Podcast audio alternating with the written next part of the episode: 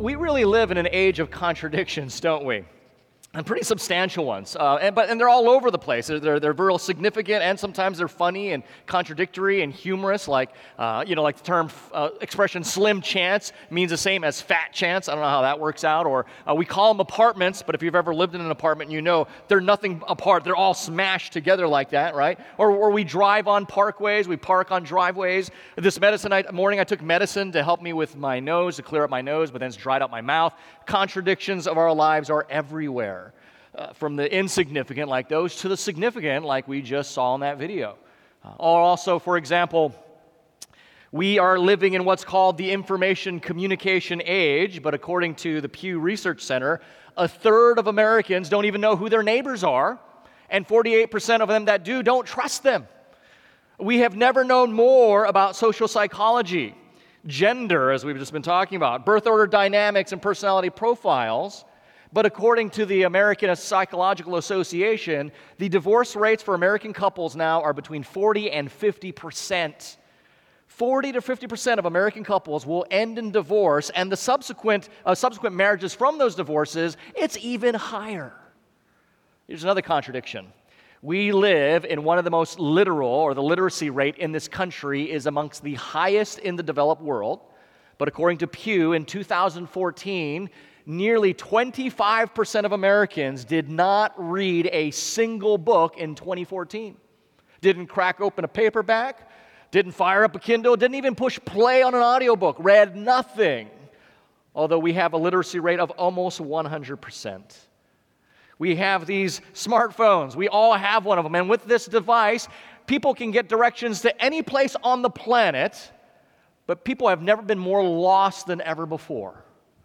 With this amazing device of communication, every form of communication is available. I can talk to conceivably anybody in the world, but not the people in the room I happen to be with. We've seen that all over the place. Contradictions are everywhere in our world, and I suspect that part of the reason we have these contradictions is a misunderstanding between the difference of what's knowledge and what is wisdom. We have more and more knowledge, but seemingly less and less wisdom. We love knowledge and information, don't we? Facts, stats, tidbits of trivia, all things temporal, but few things eternal, it seems. And it shouldn't be surprising when you think about the culture we all live in.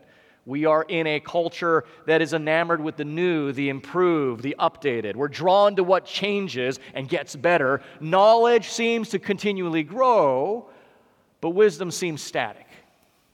After all, the wisdom that helped my grandfather get through life is probably the same wisdom that's going to help me get through life. And in a culture that always thinks new is better, things that stay same old is tantamount to boring. And in a culture like that, boring is the curse of death. And so while knowledge seems exciting because it's always growing, wisdom seems boring. But here's the thing. Wisdom lays the foundation for the right use of knowledge. But when wisdom is neglected and only knowledge is exalted, it is inevitable that we will live in a culture of contradictions that we see around us everywhere, every day. This is why the Bible has included in its canon a whole genre called the wisdom literature, Proverbs, Ecclesiastes, Job, the Song of Solomon, or Song of Songs. Those books were written with the express hope of rooting all of our knowledge in wisdom. And of all the New Testament books, only one is affectionately called the wisdom literature of the New Testament, and that's the book of James. The book of James has also been called the Proverbs of the New Testament because of its concise and straightforward axioms of truth. The book of James has also been called the Amos of the New Testament because, like its Old Testament counterpart, James was concerned and interested in how do we live well in life. Amos, like James, was about a life well lived, which is, by the way, a great definition of wisdom. The ability to live life well. I wonder this morning if you have what it takes to live life well. I wonder if you realize your need for wisdom this morning. The wisest of us know just how unwise we really are. And like so much of Christianity, it only benefits you if you know your need. Forgiveness doesn't mean much if you don't feel you have anything to be forgiven of. The promise of wisdom falls flat if you think you already know. It's dangerous to live in a culture where knowledge doubles every 2 years and wisdom is no longer seen as a prized virtue. Knowledge says pay $125 an hour to go see a marriage therapist every week. Wisdom says take an older couple out for lunch and sit at their feet and learn what it is to love through a lifetime. Knowledge may consist of information, but wisdom is knowing what to do with that information. The two are not the same, are they? The book of James is about knowing what to do with the knowledge of God. In short, it's about godly wisdom. Knowledge about the gospel is one thing, but if wisdom is the ability to live life well, then James is about living out the gospel.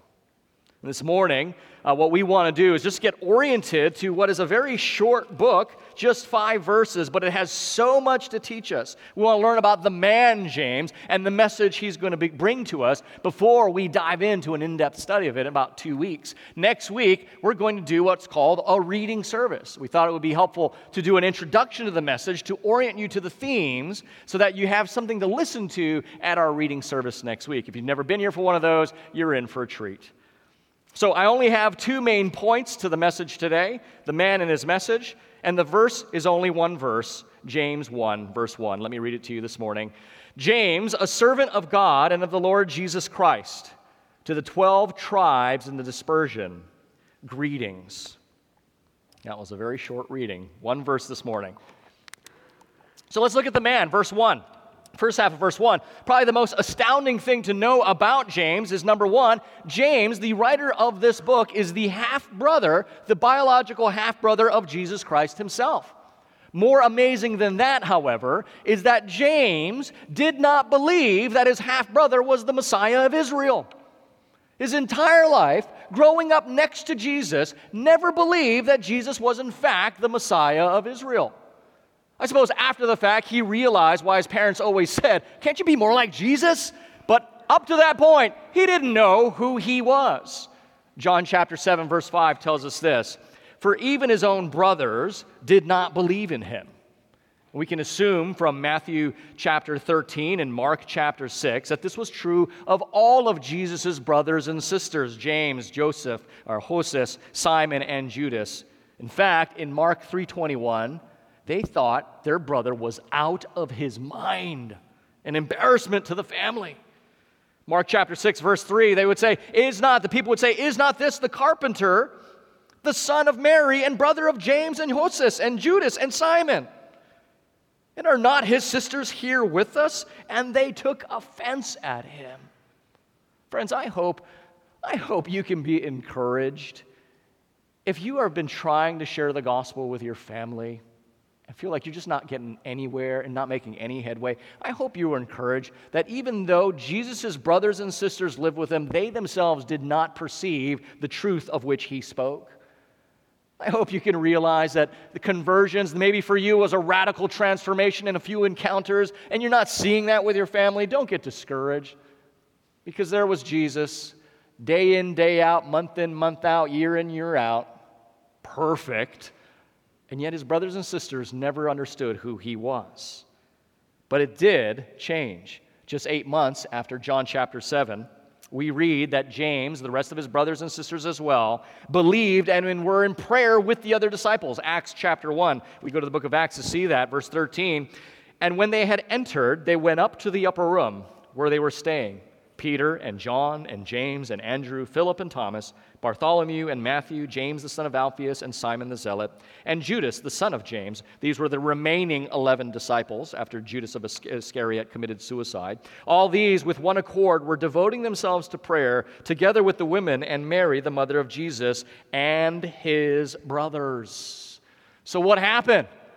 Now, just 7 months after John chapter 7, we see that his brothers, and we assume his sisters are well, are believers and praying with the disciples, trusting him as the Messiah. So what took place?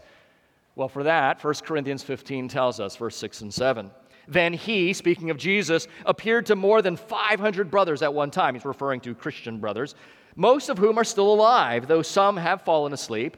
Then he appeared to James, and then to all the apostles. I love the fact that we see that Jesus appeared to his brother James, a tender moment never recorded in Scripture. Outside of that, we have no idea the conversation that took place. I imagine James was probably apologizing for all the pranks he pulled on now the Messiah, right?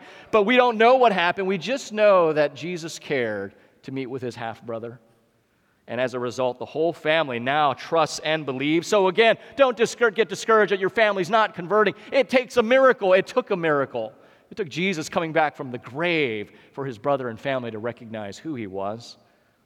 So James, along with his brothers and sisters, first disbelieving and now disciples after his crucifixion and resurrection, being with the disciples, praying with them, and James in particular becomes a very prominent leader amongst the church years later, a shepherd who he once thought his brother was out of his mind is now representing and caring for his disciples. But notice what he calls himself in his introduction. Keep in mind, this is James, Jesus' brother. And he calls himself, as he writes a letter to the Jerusalem church and to the brothers and sisters all throughout, James as the kind of leader, the patriarch of the Jerusalem church, encouraging the Christians out there. He calls himself not brother, but a bond servant. James makes no special appeal to his physical relationship with Jesus. I find that interesting in a culture like ours, enamored with name-dropping and credential flashing. If anyone could have name-dropped and flashed his credentials, it would have been James. Can you imagine that congregational meeting at the Jerusalem church? Guys, hold on. Look, I know we have extra money. The Corinthians have blessed us. We have lots of money. You know what? By the way, I'm James, brother of the Messiah, you know, right?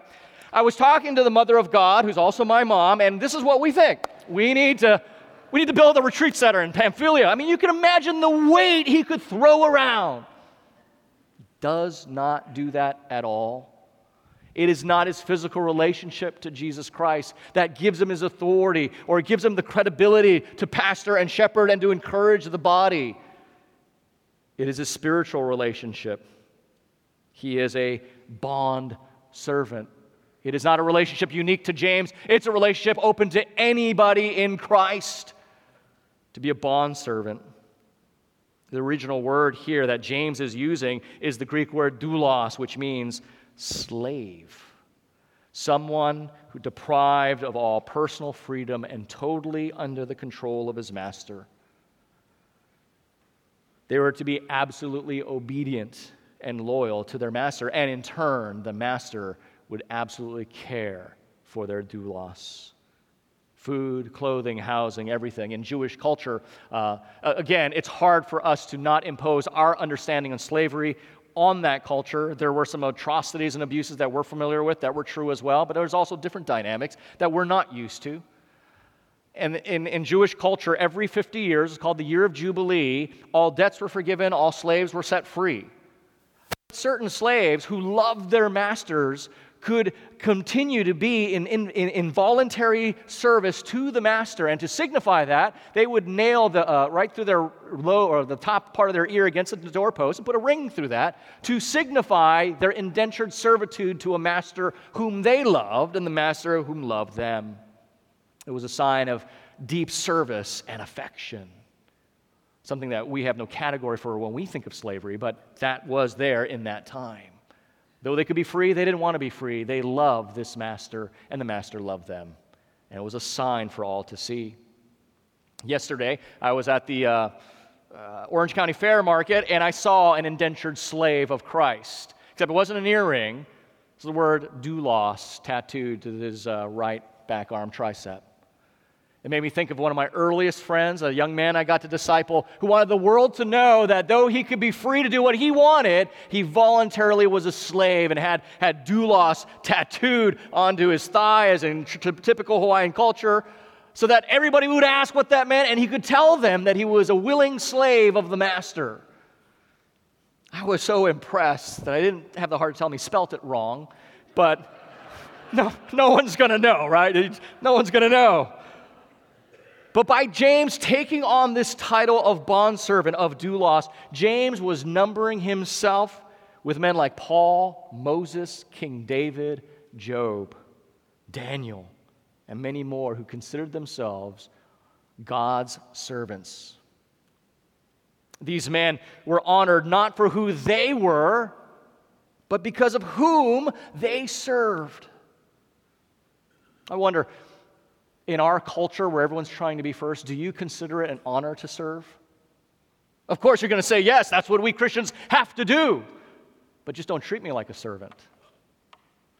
Do you consider it an honor to serve, to give away your rights, to be the one that's submissive? Or are you drinking the Kool-Aid of our culture that views servitude and submission as the new S word? It's above us. We like to talk about servanthood. Just don't treat me like a servant. Take a look at your bulletin this morning. It's a good chance you didn't have to go look for that. It's a good chance somebody served you and put that in your hand. If you've got kids in the nursery, you're being served right now. After our service, you'll get a donut and get some coffee. Someone served you well. Do you consider it an honor to serve? And does it show through the fabric of your life, in the whoop and woof of the way you live, in the big things and the small things? You drive into the church parking lot and spot that available spot right in the front and zoom, you're going to take it. Praise God, I'm there early. Or do you say, hey, I want to save this for an older saint that has a hard time walking up steps, or it's hard for them to get there, or for a young family trying to corral a bunch of kids. I don't want them walking through a dangerous parking lot. I will park far away. I'll leave the top ones for them. Do you think about serving? And is it wed through the servants? So that's James, a man who disbelieved, but because of an amazing work of God, he came to faith. And his faith wasn't fueled by nepotism and name-calling and credential flashing, but of service to God's people. And here's his message to the 12 tribes and the dispersion. Greetings. Now, it's easy to skip over these introductory comments of biblical books. Many of them are very familiar, and they seem the same. But oftentimes, you can find very important information that sets the trajectory of the book just on that. For example, we know the specific group of people that James is writing to, the 12 tribes, in a specific situation, the dispersion, or also known as the diaspora. So let's talk about that specific group. They were the 12 tribes. Now, who are the 12 tribes? These were the descendants of Jacob, we find in Genesis 49. These are the original 12 tribes of Israel from Genesis 49. So we understand who James is writing to are primarily Jewish believers who had converted to Christ. These were Jewish Christians who are now trying to make sense of this new faith merged with what they understood from Judaism. And why are they living abroad? Well, there are two reasons they're living abroad. In the dispersion, right? You know the word disperse means to scatter, disperse. So two reasons are primarily, first of all, when Assyria and Babylon destroyed the people of God and sent them into captivity in 722 and 586 BC respectively, they were scattered. Now, many of them did come back, right? You know that story. Haggai and Nehemiah, through their leadership, reestablished Israel. So many of them came back, but many of them were still out there. But specifically, the reason they scattered, the book of Acts tells us why these Christians scattered to the four winds. Acts chapter 8 tells us this, verse 1 through 4. And Saul, you should remember that name, approved of his execution, Stephen the martyr. And there arose on that day a great persecution against the church in Jerusalem, and they were all scattered throughout the regions of Judea, Samaria, except for the apostles. Now, those who were scattered went about preaching the word. I love this. We're going to see it again later, but I love the fact that these early Christians did not demand their rights. This was wrong to persecute us. We're taking you to court. Our rights, our rights, our rights. They did not do that at all. As a matter of fact, they actually viewed the persecution of God, persecution of the church as a bigger part of God's plan, because as they scattered, what did they do? They went about proclaiming the gospel. Friends, this is This is how James works. Trials often works for the benefit of a larger plan. We don't see that because that's why they're trials to us.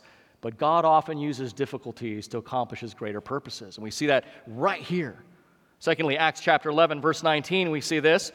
Now those who were scattered because of the persecution that arose over Stephen, referencing Acts 8, traveled as far as Phoenicia and Cyprus and Antioch, again, speaking the word to no one except Jews. That's an interesting cultural note there, but the point is they were scattered, taking the gospel everywhere. So that's the specific group, the 12 tribes, these Jewish people who converted to Christianity, who were scattered because of a great persecution, living in the diaspora, the dispersion. Now the specific situation. Because they were dispersed, lived away from their homeland, forced away from all that they knew, more than likely they were probably a struggling group of individuals, sometimes in oppressing situations.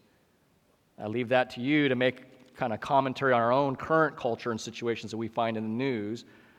In a sense, they were trying to live out their new faith and reconcile it with their new situation. How do you deal with this situation where it just seems like trial after trial? How do we relate with other believers, some who may be poorer than us, some who may be richer than us, some that are Christians, and some that are not? How do we relate with God? How does this all work? That's why James is such a loved book. He's loved for three reasons, and here's why. Number one, James is an intensely practical book. He hits us right where we live. How do we make sense of trials and hard times in our lives? How should we relate to those who are richer or poorer than ourselves? How do we conduct this gift of language? How do we speak? How do we make promises? How do we pray? How do we get along with one another? You see, chapter 1 really is the introduction, and the three themes that come out strongly are wisdom and trials and living out your faith. These all go together.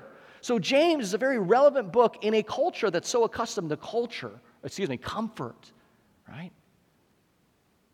James really talks about trials are often the springboard God uses to bring about the development of wisdom so that we can live out our faith. Radically countercultural. And then the rest of the chapters 2 through 5 unpacks this. So James is not just talking about how to live in the world around us, but more importantly, how to live when the world gets inside of us. And so for that, I want you to be in the book of James because I want you to see this. There are 5 things that come out that James is going to continue to hammer. Chapter 2, verses 1 through 4 is the first one. How when worldliness gets inside of a church, what number one thing you're going to see is the distinctions we make, a deference to the rich and ignoring sometimes of the poor.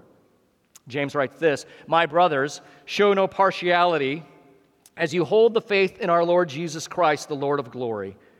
For if a man wearing a gold ring and fine clothing comes into your assembly, and a poor man in shabby clothing also comes in, and if you pay attention to the one who wears the fine clothing and say, 'You sit here in a good place,' while you say to the poor man, 'You stand over there,' or 'Sit down at my feet,' have you not then made distinctions among yourselves and become judges with evil thoughts?" See, I jumped ahead because I just thought of something before I came up here, but James's point was that trials are the very platform that God uses to expose these realities. For that, look at chapter 1, verse 2. "Count it all joy, my brothers, when you meet various trials of various kinds." You can fill in the blank. Many of you going through trials of various kinds, you know what they are. This is what God's word says to us. "For you know that the testing of your faith," your trials are testing your faith, "it produces steadfastness, and let steadfastness have its full effect." Why? "That you may be perfect and complete, lacking in nothing." But when that's not happening and worldliness gets in, we begin to make these distinctions that the world does. We treat people differently depending on their socioeconomic class. This is wrong, James says.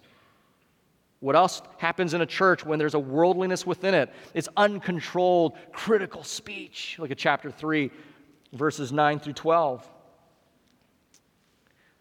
"With it," he's speaking of the tongue, "we bless our Lord and Father, and with it we curse people who are made in the likeness of God. From the same mouth come blessing and cursing. My brothers, these things ought not to be so. Does a spring pour forth from the same opening, both fresh and salt water? Can a fig tree, my brothers, bear olives, or a grapevine produce figs? Neither can a salt pond yield fresh water." Chapter 4, verse 11 and 12. Take a look at that. "Do not speak evil against one another, brothers.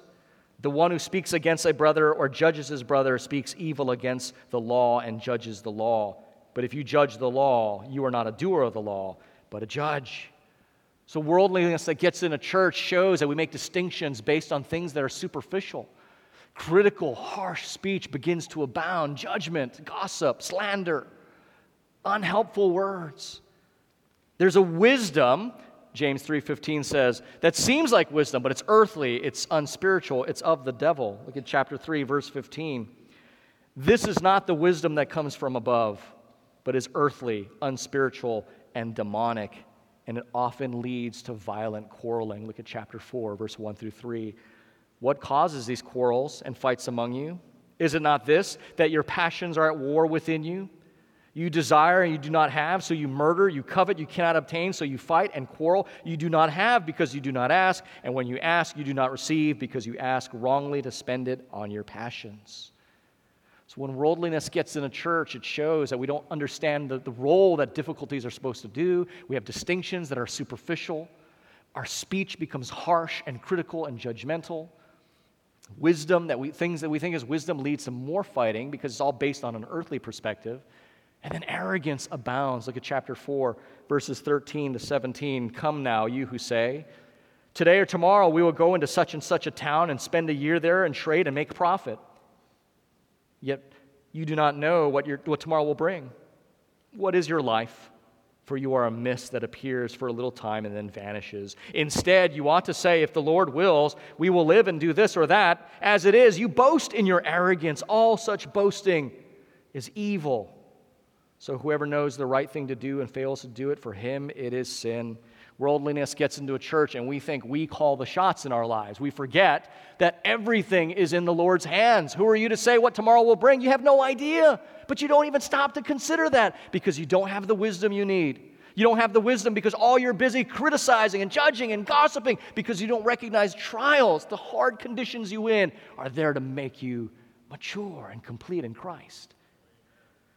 And then finally, double-mindedness, which really is the whole problem of these readers. Look at chapter 1, verse 8. He is a double-minded man, unstable in all his ways. He makes a comment there. And then again in chapter 4, verse 8, draw near to God and he'll draw near to you. Cleanse your hands, you sinners, and purify your hearts, you double-minded. It's a spiritual schizophrenia. It's a spiritual schizophrenia that interferes with their prayer life and leads to the situation where they don't put into practice the very things they know they should. It's this double-mindedness. That is James. The reason I do this is there's a couple things that James is overall doing, but the one that I think is helpful for us is James's overall message is a call to repent from such a compromising spirituality. Right? Look at chapter 4, verses 4 through 10, when it kind of hits its crescendo. You adulterous people. Okay, so it's a crescendo when the pastor is calling the people, you adulterous people. Why are they adulterous? Do you not know that friendship with the world is enmity with God? Adultery is when you give the love due to someone that's due it to someone else. He says, you're all adulterous people because you want to be friends with the world. The love and allegiance you should be given to God, you give to other things. You are adulterous people. Therefore, whoever wishes to be a friend of the world makes himself an enemy of God. Notice that, friends. There's no middle ground here. You're either a friend of God or you're not. There's no frenemy category here, right? One or the other. Or do you suppose it is to no purpose that the Scripture says he yearns jealously over the Spirit that he has made to dwell in us? God wants to see us become like he. He gave us the Spirit for that purpose, but he gives us more grace. Ah, good to hear. Good to hear, because we're adulterous people. We're in big trouble, but he gives grace. Therefore it says, God opposes the proud, but gives grace to the humble. Submit yourselves, therefore, to God. Resist the devil, and he will flee from you. Draw near to God, and he will draw near to you. Cleanse your hands, you sinners, and purify you hearts, you double-minded. It gets even more intense. Be wretched, and mourn, and weep. Let your laughter be turned to mourning, and your joy to gloom. Humble yourselves before the Lord, and he will exalt you. So James's overall message is turn from this compromising spirituality. To be a friend of the world is to be an enemy of God. It will profit you nothing. Turn away and Here's the second thing. And help others who are doing the same turn away. Look at the very last two verses of the book. Chapter 5, verse 19, 20. Brothers, if anyone among you wanders from the truth and someone brings him back, let him know that whoever brings back a sinner from his wandering will save his soul from death and cover a multitude of sins. See, we know this is James's overall message, since he repeatedly emphasizes the undivided nature of God in this book, the oneness of God.